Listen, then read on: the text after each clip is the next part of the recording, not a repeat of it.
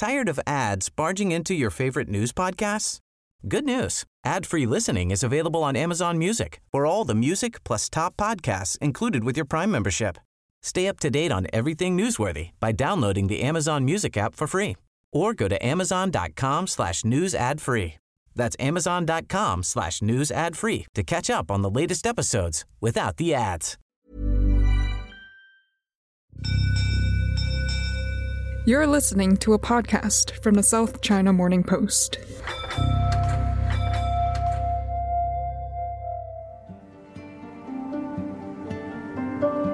In the year 1904, the very first science fiction story written by a Chinese author was published. It was titled Tales of the Moon Colony. In the year 2013, China landed its first spacecraft on the surface of the moon.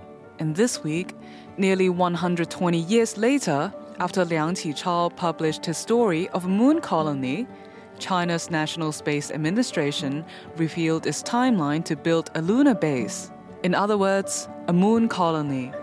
But there's a very good chance you didn't hear this news. Because in the US, the news was about a spaceship blowing up just after launching. Or, in the words of its owners, SpaceX, having suffered a rapid, unscheduled disassembly. The entire Starship stack continuing to rotate. We should have had separation by now.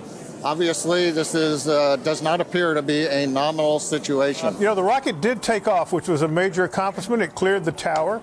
Uh, and then just before two minutes into flight, the exhaust plume out of the base of the rocket uh, sort of went asymmetrical. You could tell it was no longer as symmetric as it had been. And a few seconds after that, it started a slow tumble and then exploded. I do want to remind everyone that everything after clearing the tower was icing on the cake. It's the first flight of a rocket this big, biggest rocket ever built. And the fact that they got it up at all was, was, was fairly impressive. They'll learn from this and they'll try again. A day later, the news from Japan was about losing contact with a spaceship trying to land on the moon. A Japanese company was trying to become the first private business to pull off a lunar landing, but flight controllers lost contact with the spacecraft moments before it planned its touchdown. And our simulation might have lost its connection with the MCC. At this moment, we have not been able to confirm successful landing on the lunar surface. We will keep going Never quit Lunar Quest. And the news from China was about losing contact with a vehicle more than 250 million kilometers away on the surface of Mars. We're sorry, the number you have dialed is not in service at this time.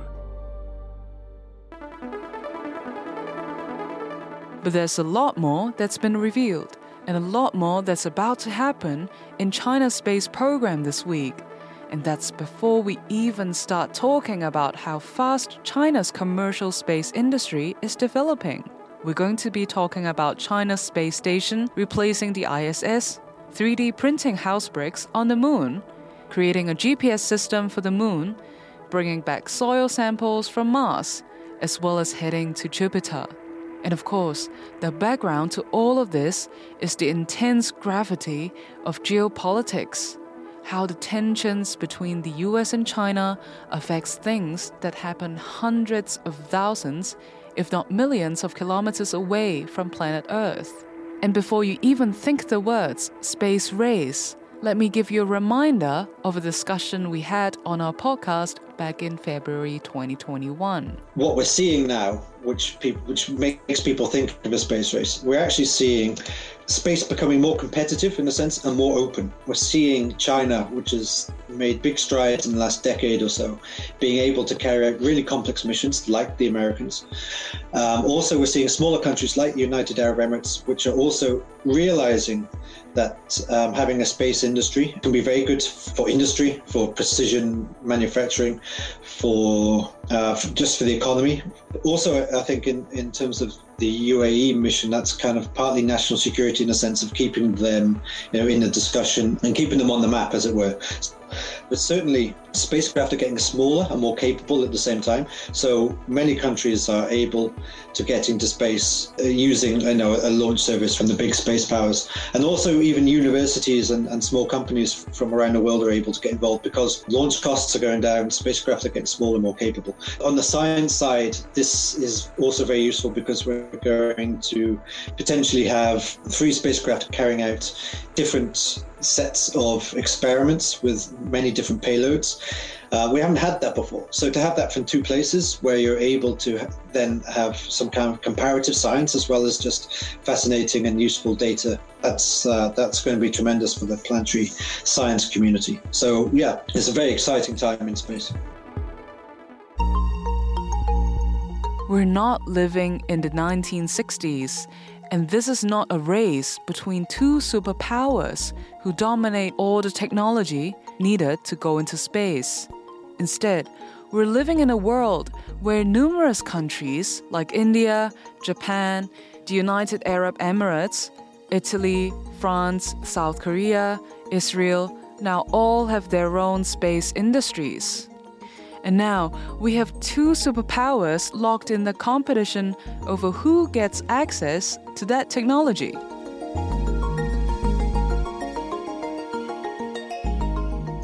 Hello, I'm science reporter Holly Chik talking to you from our newsroom here at the South China Morning Post in Hong Kong. Let me take you back to the start of this week and a couple of days of big announcements for China's space program and China's intention of being a world space power. Since the year 2016, the Beijing central government has designated April 24th as Space Day in China, marking the date back in 1970 where China launched its first satellite into space called the Dongfang Hong 1. This year's Space Day began with the announcement that both French President Emmanuel Macron and Russian President Vladimir Putin had recently been gifted some samples of lunar soil brought back by the Chang'e 5 moon mission in 2021. Next year, another Chinese spacecraft, Chang'e 6, is scheduled to land on the moon. The plan is to land on the far side of the moon and make China the first nation to bring back soil samples from the far side. A day later came this announcement from Wu Weiren, the chief designer for China's lunar exploration program. By building a large scale long term platform beyond Earth to explore the moon and the universe, we will pool the wisdom of space engineers and scientists from all over the world, greatly improve our understanding of the lunar environment and our ability to use lunar resources, and support mankind's dream to one day travel to Mars and beyond. But we're getting a bit ahead of ourselves here. Let's make this easy. We'll make this a three stage podcast and we'll start by heading up to China's space station, the Tiangong. Then let's head to the moon, and then we'll head to Mars and beyond. We'll need an expert crew, and I know exactly the people we need. If you've listened to our previous podcast on China's space industry and the Tianwen mission to Mars, you'd remember the voice of Andrew Jones. He's a dedicated space journalist specializing in China's space industry based in Helsinki. Hello, Andrew. Hi, thanks very much for having me. And my colleague on the science team in the Beijing bureau of the South China Morning Post is Xin Ling, who's been reporting on all the announcements from China's National Space Administration this week. Hey, Xin Ling. Hi, everyone. Let's start with that rocket that's currently being assembled at the Wenchang Satellite Launch Center on Hainan Island on the southern coast of China. Well, it's supposed to launch in just a week or two at the start of May. Xin Ling, this rocket is headed for the Tiangong space station. What's on board? As we know, uh, Tianzhou 6 is a cargo mission, which means it sends up supplies, uh, not astronauts, to the space station. So there will be no one on board. According to local traffic closure notice, Tianzhou 6 will probably lift off between May the 10th and 13th on top of a Long March 7 rocket. There are currently three astronauts uh, living on the Tiangong space station, but these supplies on Tianzhou 6 are mainly for the next three person shift. uh, which is the Shenzhou 16 mission. So those three astronauts will go up to Tiangong Station uh, later after Tianzhou 6 and uh, stay there for six months. Uh, of course, we don't really know what's on Tianzhou 6 right now, but the previous cargo mission, Tianzhou 5, we know that it carried uh, more than five tons of supplies, including food and medicine for the astronauts, as well as scientific instruments. And there was also like more than one ton of propellant well, Andrew, can you recap for us why China isn't allowed on the International Space Station? Oh, that's a that's a big question to to open up with. I mean, that, that that goes back to kind of the geopolitical situation, and you know, kind of a couple of decades worth of how the relationship between the U.S. and, and China has kind of de- developed. So, you know, back when China first launched its first crewed mission, so when uh, Yang Liwei made it into orbit in uh, 2003, uh, I think Ch- China was already on the pathway to, you know, building its own space station, but was also open to joining the the ISS. Uh, other partners were more open to this. Uh, the Europeans, uh, uh, Russians would, would have been open to Chinese participation, but uh, this was something that the, US was not happy with. Uh, and so what we have now is um, two space stations in, in orbit. You have the ISS, and then we have Tiangong. And it doesn't look like that situation will be will be changing any anytime soon. So it's it's going to be interesting to see how long ISS stays up in orbit and whether we'll see commercial space stations from from the United States or possibly even Europe in orbit with Tiangong, or if Tiangong will for a while be the only space station in orbit. So that, that, that would be something very interesting to follow. But what about the other countries? Has China been reaching out to other nations to work on the Tiangong space station? Yes, so back in the, the middle of the last last decade, so I think 2016, 2017, there were astronaut training exchanges between the European Space Agency and, and China. So I think Ye Guangfu went to, to Italy to participate in uh, kind of subterranean caves training, which was uh, kind of a, you know an analog to you know some kind of deep space kind of a, you know lunar exploration training. So that that was a very interesting thing. And then a couple of European astronauts went to Shandong a year later for sea rescue training. So that was that was part of uh, a pathway which would have seen a European astronaut travel to Tiangong later this decade. But uh, we got confirmation from the Director General of the European Space Agency earlier this year that um, ESA doesn't have the, the, the funding or the political backing to engage in two space station projects at the moment. So, um, which is understandable. I mean, there's the you know ISS to take care of, and then also Artemis on the horizon. So lots going on there. So um, yeah, that's that's a very interesting question. It's going to be very interesting to see from which country the the kind of first international astronaut is that uh, travels to Tiangong. Um, I think Pakistan has expressed quite a strong interest in in this, but uh, we haven't heard anything official from China on this. So yeah, that's something definitely to watch. Xin Ling, can you tell us how long the Tiangong space station is expected to operate for, and how does this compare to the ISS, which has been operating since 1998? Well, my understanding is that the designed lifetime for Tiangong space station is about 10 years. Is that right, Andrew? Yeah, that's my understanding too. So yeah, at least at least ten years. Yeah, at least ten years. Um, it might you know expand later as well.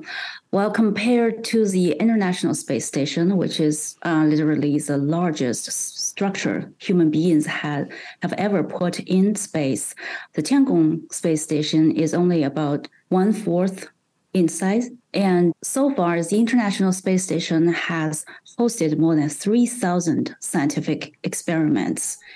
But China is also planning to uh, host hundreds, if not, you know, over a thousand of those in the next 10 years.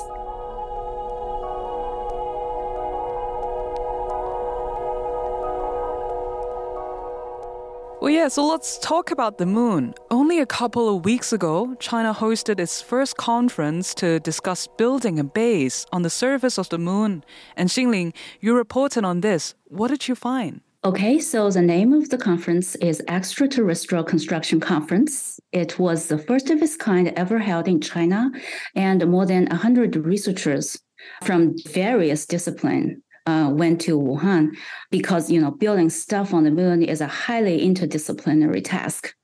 It was held at the Huazhong University of Science and Technology because there is a digital construction innovation center there, uh, which has been working on the subject for years. And the center's chief scientist, Ding Lieyun, he is actually a leading figure in the community. And although the experts cautioned that uh, extraterrestrial construction is still at a very early stage and the community uh, needs to exchange ideas and build collaboration. I think they did not really hide their enthusiasm to test out their ideas to build stuff on the moon very soon. For example, Ding said uh, with the technology developed at his lab, he hoped that China will 3D print the first brick using real moon soil in the year 2028 during the, the Chang'e 8 mission. So that's only five years from now. It means that the scientists will be using moon soil to make bricks to build a moon base on the moon.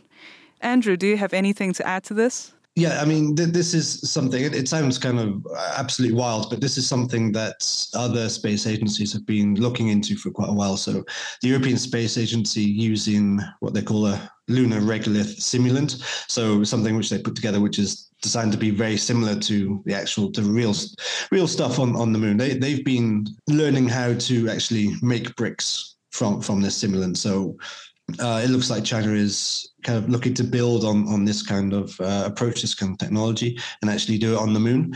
So th- this this is something which is you know kind of transformational because when when you go somewhere in space, uh, you kind of have to take everything with you. Uh, so as Ling was saying with the Tianzhou six mission, you know, you have to send all the water, all the propellant, all the all the food has to go up to the space station. So if when you go to the moon, which is you know uh, three days away and lots of propellant and you know very expensive, if you can actually start building things using the actual resources there, that really saves a lot of mass which you have to take with. So that that really is something which will be the future of, of exploration. So that's going to be great to follow. Well, in China, the scheduled launches start next year, and it starts with China trying to build a GPS system for navigating the moon. Is that right, Xin Ling? Yeah, early next year, China will launch Queqiao 2, which is uh, its second relay satellite at the moon to help uh, land its next three lunar missions, which is Chang'e 6, 7, and 8 to relay data from the far side of the moon to Earth. Riding with Queqiao 2 will be two smaller satellites, which will test out China's ambitions to set up a, a Beidou-like navigation system at the moon.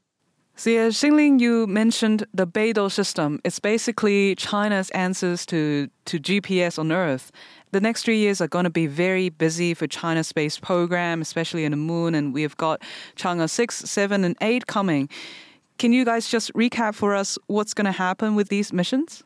Okay, so in May next year, um, China is supposed to launch Chang'e 6 mission, uh, which will make sample return from the far side of the moon. So these samples will be the first time uh, humans ever return these samples from the far side of the moon. And in 2026, China will launch the Chang'e 7 mission, uh, which will include a hopper to jump to the bottom of moon craters to look for water ice. Andrew, do you have anything to add to that? The interesting thing, um, Chang'e 7, Chang'e 8, they're going to have rovers and um, these kind of hopping spacecraft, which will be able to look for water ice. Now, the interesting thing there is if we can find water ice, again, that's something which you don't have to take so much of from Earth. So you can use that water basically drinking water for astronauts. You can split it into hydrogen and oxygen and use that for propellant, for you know, for rockets, which could help you get back home. Or um, I think as China also, some Chinese space officials mentioned this week, they're actually looking at using the moon as a launch pad for further destinations in the solar system. Or yeah, you can kind of uh, use electrolysis and get oxygen from this and use that for, for breathing. So again, that, that's a very, very big picture, very fascinating thing that we get to watch China and other space actors looking for in the in the next few years. So it's a very very timely mission. Well, 2024 is the year planned for the American Artemis mission, planning to land astronauts on the moon. And it seems that everyone is interested in the place to land. Both Chinese and American scientists are looking at the South Pole. Andrew, what can you tell us about that? Well, the first thing I would say is that I think the, the first crewed Artemis landing won't be happening in 2024. It's probably going to be more like 2027 or, or, or later. So, I mean, we might actually have a race as much as I hate using the word race, to kind of see if China lands on the moon before the US returns to the moon. Um, it will probably be getting quite close because China's developing a launcher and a, a lander and a spacecraft, which uh, would be able to put a couple of astronauts on the moon. So that's interesting. But the, as to the, it's a very pertinent question on the actual landing site. So the south pole of the moon is of special interest because there you have craters which never get any sunlight. So that means that you might have volatiles like water ice, like uh, Ling was talking about earlier, which might be stored there. So if you can discover that, if you can access it and, and process it like we were talking about earlier, then that, that, that's a really big boost to various countries' exploration plans. Andrew, it looks like it's going to take a little longer for the American Artemis mission to get there and to the moon. And Xin Ling, what are scientists talking about their own missions? Well, as far as I know, China is eyeing a spot known as the Shackleton crater at the south pole of the moon to land their uh, Chang'e 7 mission. Is that right, Andrew? Yep, that's right. So there's a limited number of sites at the south pole of the moon where you can kind of get access to these craters which are permanently shadowed and might have uh, water ice in, but at the same time have a kind of high enough elevation where you can get uh, energy from the sun for long periods. Because on on the moon you have a 14 day night and a 14 Earth day day. So you if you can get to a place which is kind of has a high elevation at the South Pole, you can get uh, a level of energy from the sun for a longer period. So that really constrains the places that you can land and operate at the South Pole. So there, there is some overlap in the sites that the US and China are, are planning. But I mean, that's something where you really need coordination and discussion between these space actors to to make sure that you know things go as well as they can, rather than these exploration expeditions that we're seeing, you know, turning into more of a kind of political issue back on Earth? Well, in space, because there's something called the Wolf Amendment. Andrew, what can you tell us about this? Right. So the Wolf Amendment is the name for a piece of legislation which is inserted into a NASA appropriations bill back in, I think it was 2011.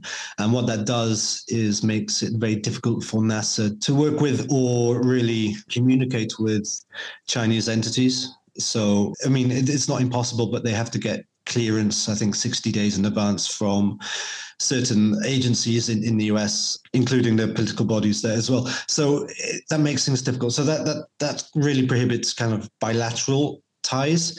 Uh, the, the, good thing is that NASA can engage in multilateral forum, uh, which include China. So there, there are things like the International Lunar Exploration Working Group, which, you know, countries who are interested in going to the moon can go and present their plans and everything. So there, there is some, you know, some level of, you know, back and forth and kind of discussion on plans, and at least these countries know what the other one is doing to to a certain extent. But I mean, these issues in outer space, in low Earth orbit, in, in the moon, I mean, these these really do need coordination and discussion. So yeah, there there, there are some barriers here to uh, making this kind of renewed international interest in the moon work in a in a smooth way. And it's not just about the Wolf Amendment. Um, there's something called the Artemis Accords in the U.S. Xin Ling, what is China's answer to that? Actually, just a few days ago, the National Space Administration of China proposed the International Lunar Research Station Cooperation Organization, which uh, is seen by many as an equivalent to the U.S. Artemis Accord. Uh, so, the National Space Administration of China is calling for partners from all over the world.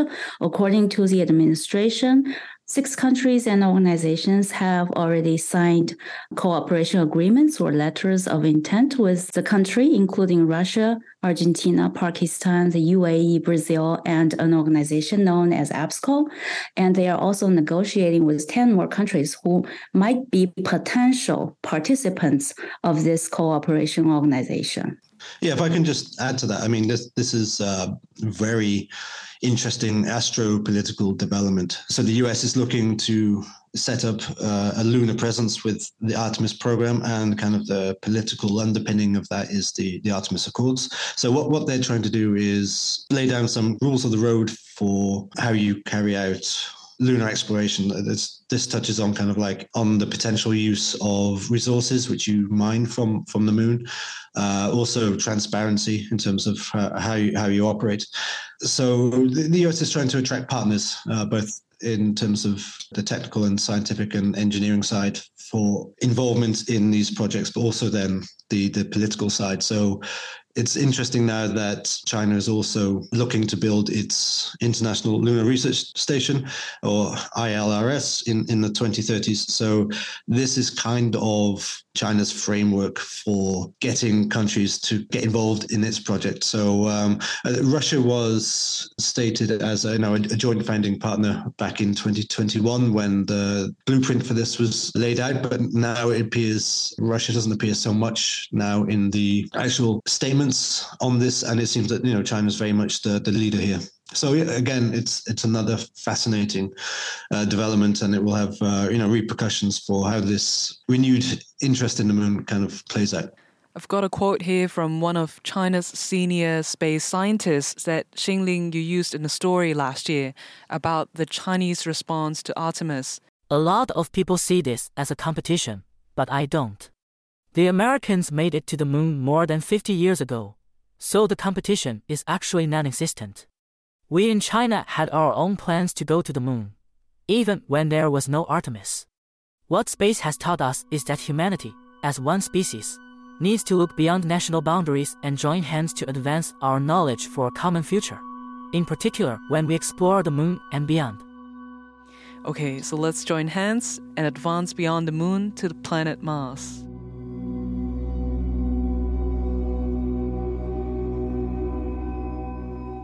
There were two announcements from China's Space Administration about its ongoing mission on Mars.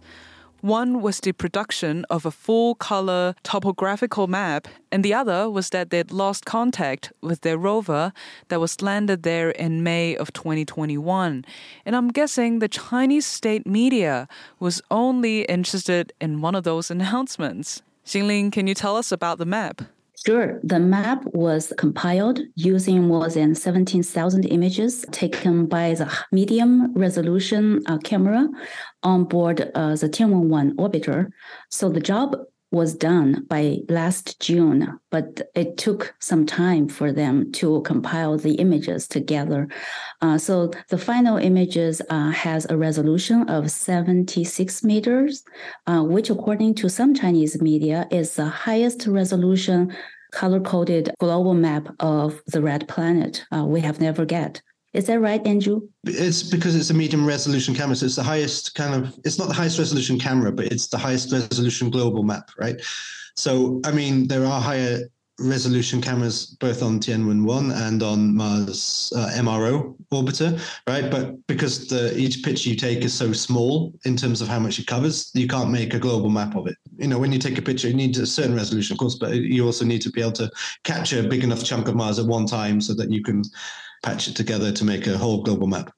Xin Ling, so China still has the Tianwen orbiting Mars. What's next? So China is eyeing to return samples from the red planet. It plans to send a spacecraft there around the year 2030, the timeline of which coincides with the US plan to retrieve samples from uh, the same planet. Well, it's going to be a key step because nobody has ever brought back soil samples from Mars. Yeah, that's right. This would be a, a towering kind of technical challenge to to do this. So uh, basically what you, you need to do, you need a series of spacecraft to, to do this this one mission. So the Chinese plan would be to have two Long March 5 launches, and separately they would send a lander with a, an ascent stage on it. So that that has to go to Mars, has to land, be able to carry out the sampling. I think there's going to be a scoop and the drill. There might even be a kind of a, a mobile aspect of this, where you have like a, a either a small helicopter or um, a crawling robot. So get the samples, put them into an ascent vehicle. So basically, you have to carry out a rocket launch from the surface of Mars, get those samples up into Mars orbit, where the second spacecraft, which is like a, a service module or a, an orbiter, um, with a kind of a capsule, which when you get back to Earth, you can release and it will be able to survive at a very high speed reentry back through the atmosphere and land on Earth. So, I mean, that's why we've never got samples from Mars. It's so far away. It's very difficult to land on Mars, and never mind to actually launch back from there again. So, the great thing is that so China is doing this, looking to launch in the 2030 launch window. Quite when they will be able to get those samples back depends on the orbits of, of Mars and Earth, how they relate, and also depending on you know the surface operation. So the, the timing, they didn't release this week the actual timing. There was an earlier mission profile released where they kind of detailed that they would launch in 2028 and be able to get the samples back by July 2031, I think. Now, the interesting thing is that would have got samples of Mars back to Earth, I think, two years ahead of the Mars Sample Return project being run by NASA and the European Space Agency. So they're looking to launch around 2030 also. So both teams are looking at, I think it's about 500 grams worth of samples that they're looking to bring back. So the interesting thing is that the Perseverance rover, uh, NASA's Perseverance rover, is already taking samples and leaving them on on the surface to be collected as part of this mission. So the great thing is there that you'd have quite a quite a diversity of, of samples which you would be able to select from and bring them back rather than just something from a one local landing site. So I mean, th- this mission, uh, the reason that China and America and Europe want to do this kind of thing is because basically you're looking for signs of existing or past life or the conditions which would have been, you know, said that, okay, this place was habitable. Uh, we will learn so much more about Mars and also our solar system and our place in it by getting these samples back to Earth and having a look at them than you can just by having uh, rovers working remotely on the red planet. So, uh, I mean, this is really pushing kind of humanity's overall knowledge forward. This is, you know, this is uh, one of the great big next steps for us to take in space. So, we started this podcast with a mention of China's first ever science fiction story being about a moon colony. I have to ask about China's plan for the planet of Jupiter, which was also part of the plot in China's most successful science fiction movie, The Wandering Earth. Andrew, tell us what you know about this. Right. So, this mission will be called Tianwen 4 It'll be launching around 2030, and the primary mission is to go to the Jupiter system because you know Jupiter's so big and it has so many moons. It's kind of like its own little solar system in a sense. And the focus of this would be the Galilean moon Callisto, which is one of the the four Galilean moons of Jupiter. So the the idea is that Callisto has a very old surface with craters from billions of years ago. So you know, going back to the beginning of the solar system. So the idea is to see what we can learn about those early days of the solar system, and also about Callisto itself, about its potential subsurface ocean. We also have the European Space Agency a couple of weeks ago just launched its JUICE mission, which will be focusing on Ganymede and then Next year, NASA will be launching Europa Clipper, which will be focusing on the kind of icy ocean world of, of Europa. So we'll be getting a very good look at these three moons. Uh, the other part of this is that there will be another spacecraft which will separate at Jupiter and use that to slingshot it towards Uranus. So we'll get a flyby of Uranus, uh, which we haven't had for you know since the Voyager days. So we're going to learn so much more about the solar system from this mission, and together with these other missions which are ongoing. So again, it's another another great mission to look forward to.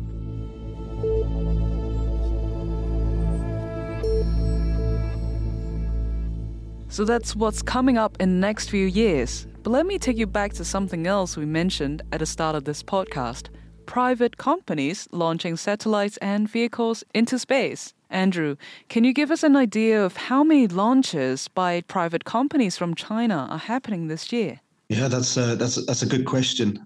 It's also a good question about what you define as private or not as well. So there's this kind of commercial sector is becoming very busy in China.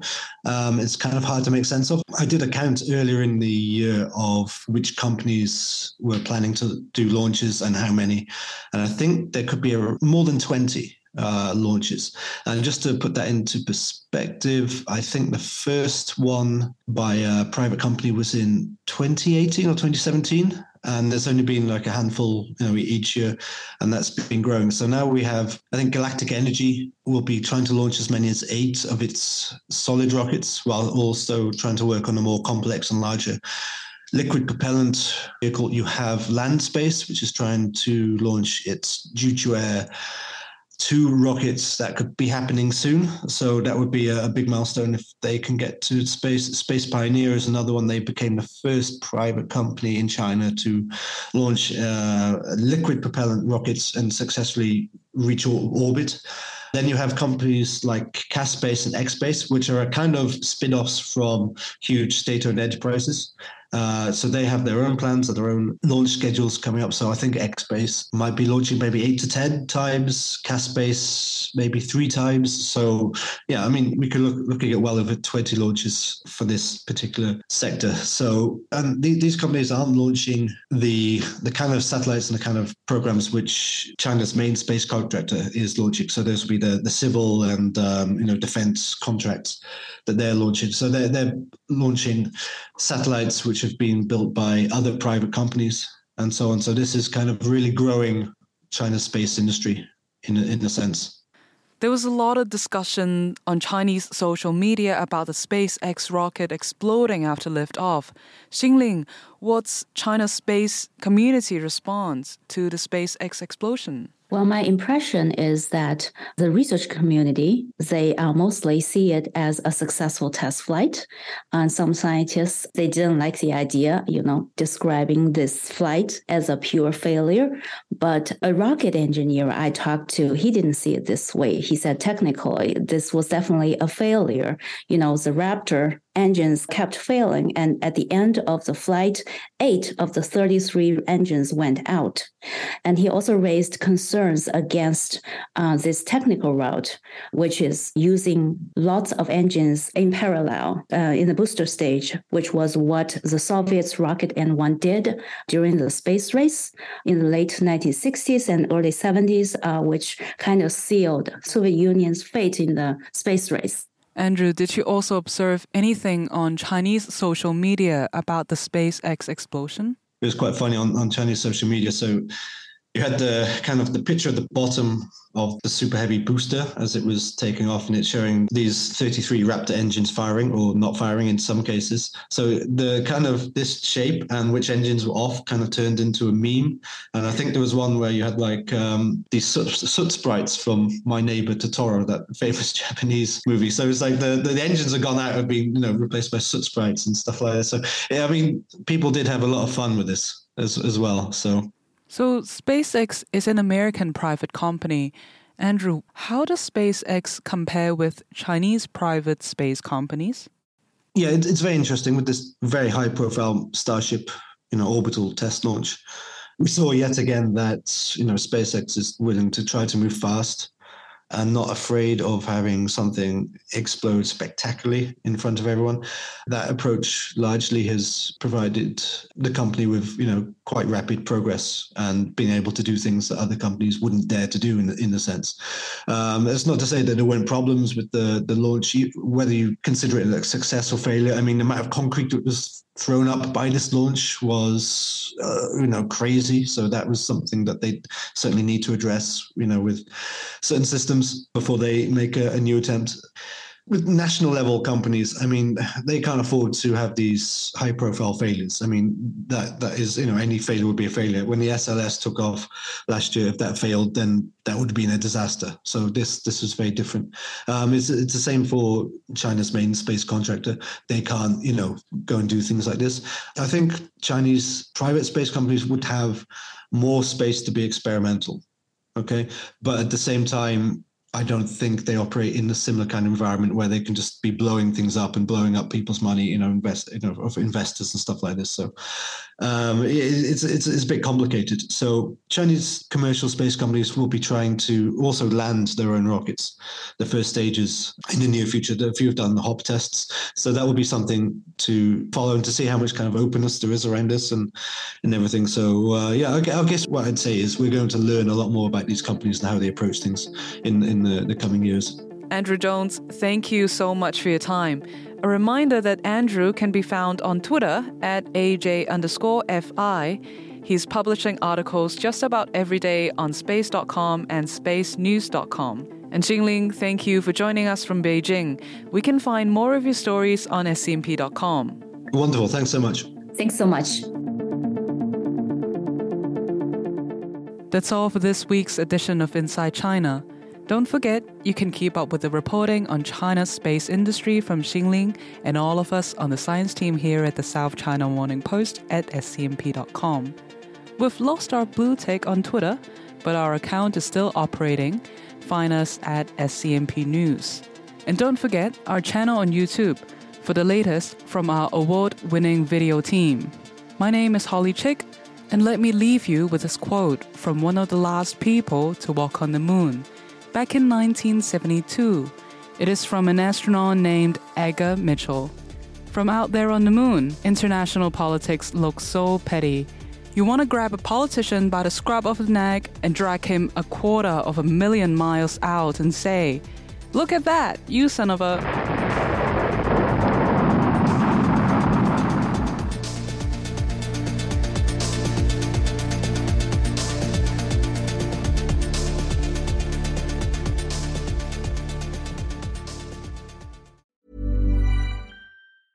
Tired of ads barging into your favorite news podcasts? Good news. Ad-free listening is available on Amazon Music for all the music plus top podcasts included with your Prime membership. Stay up to date on everything newsworthy by downloading the Amazon Music app for free or go to amazon.com slash news ad free. That's amazon.com slash news ad free to catch up on the latest episodes without the ads.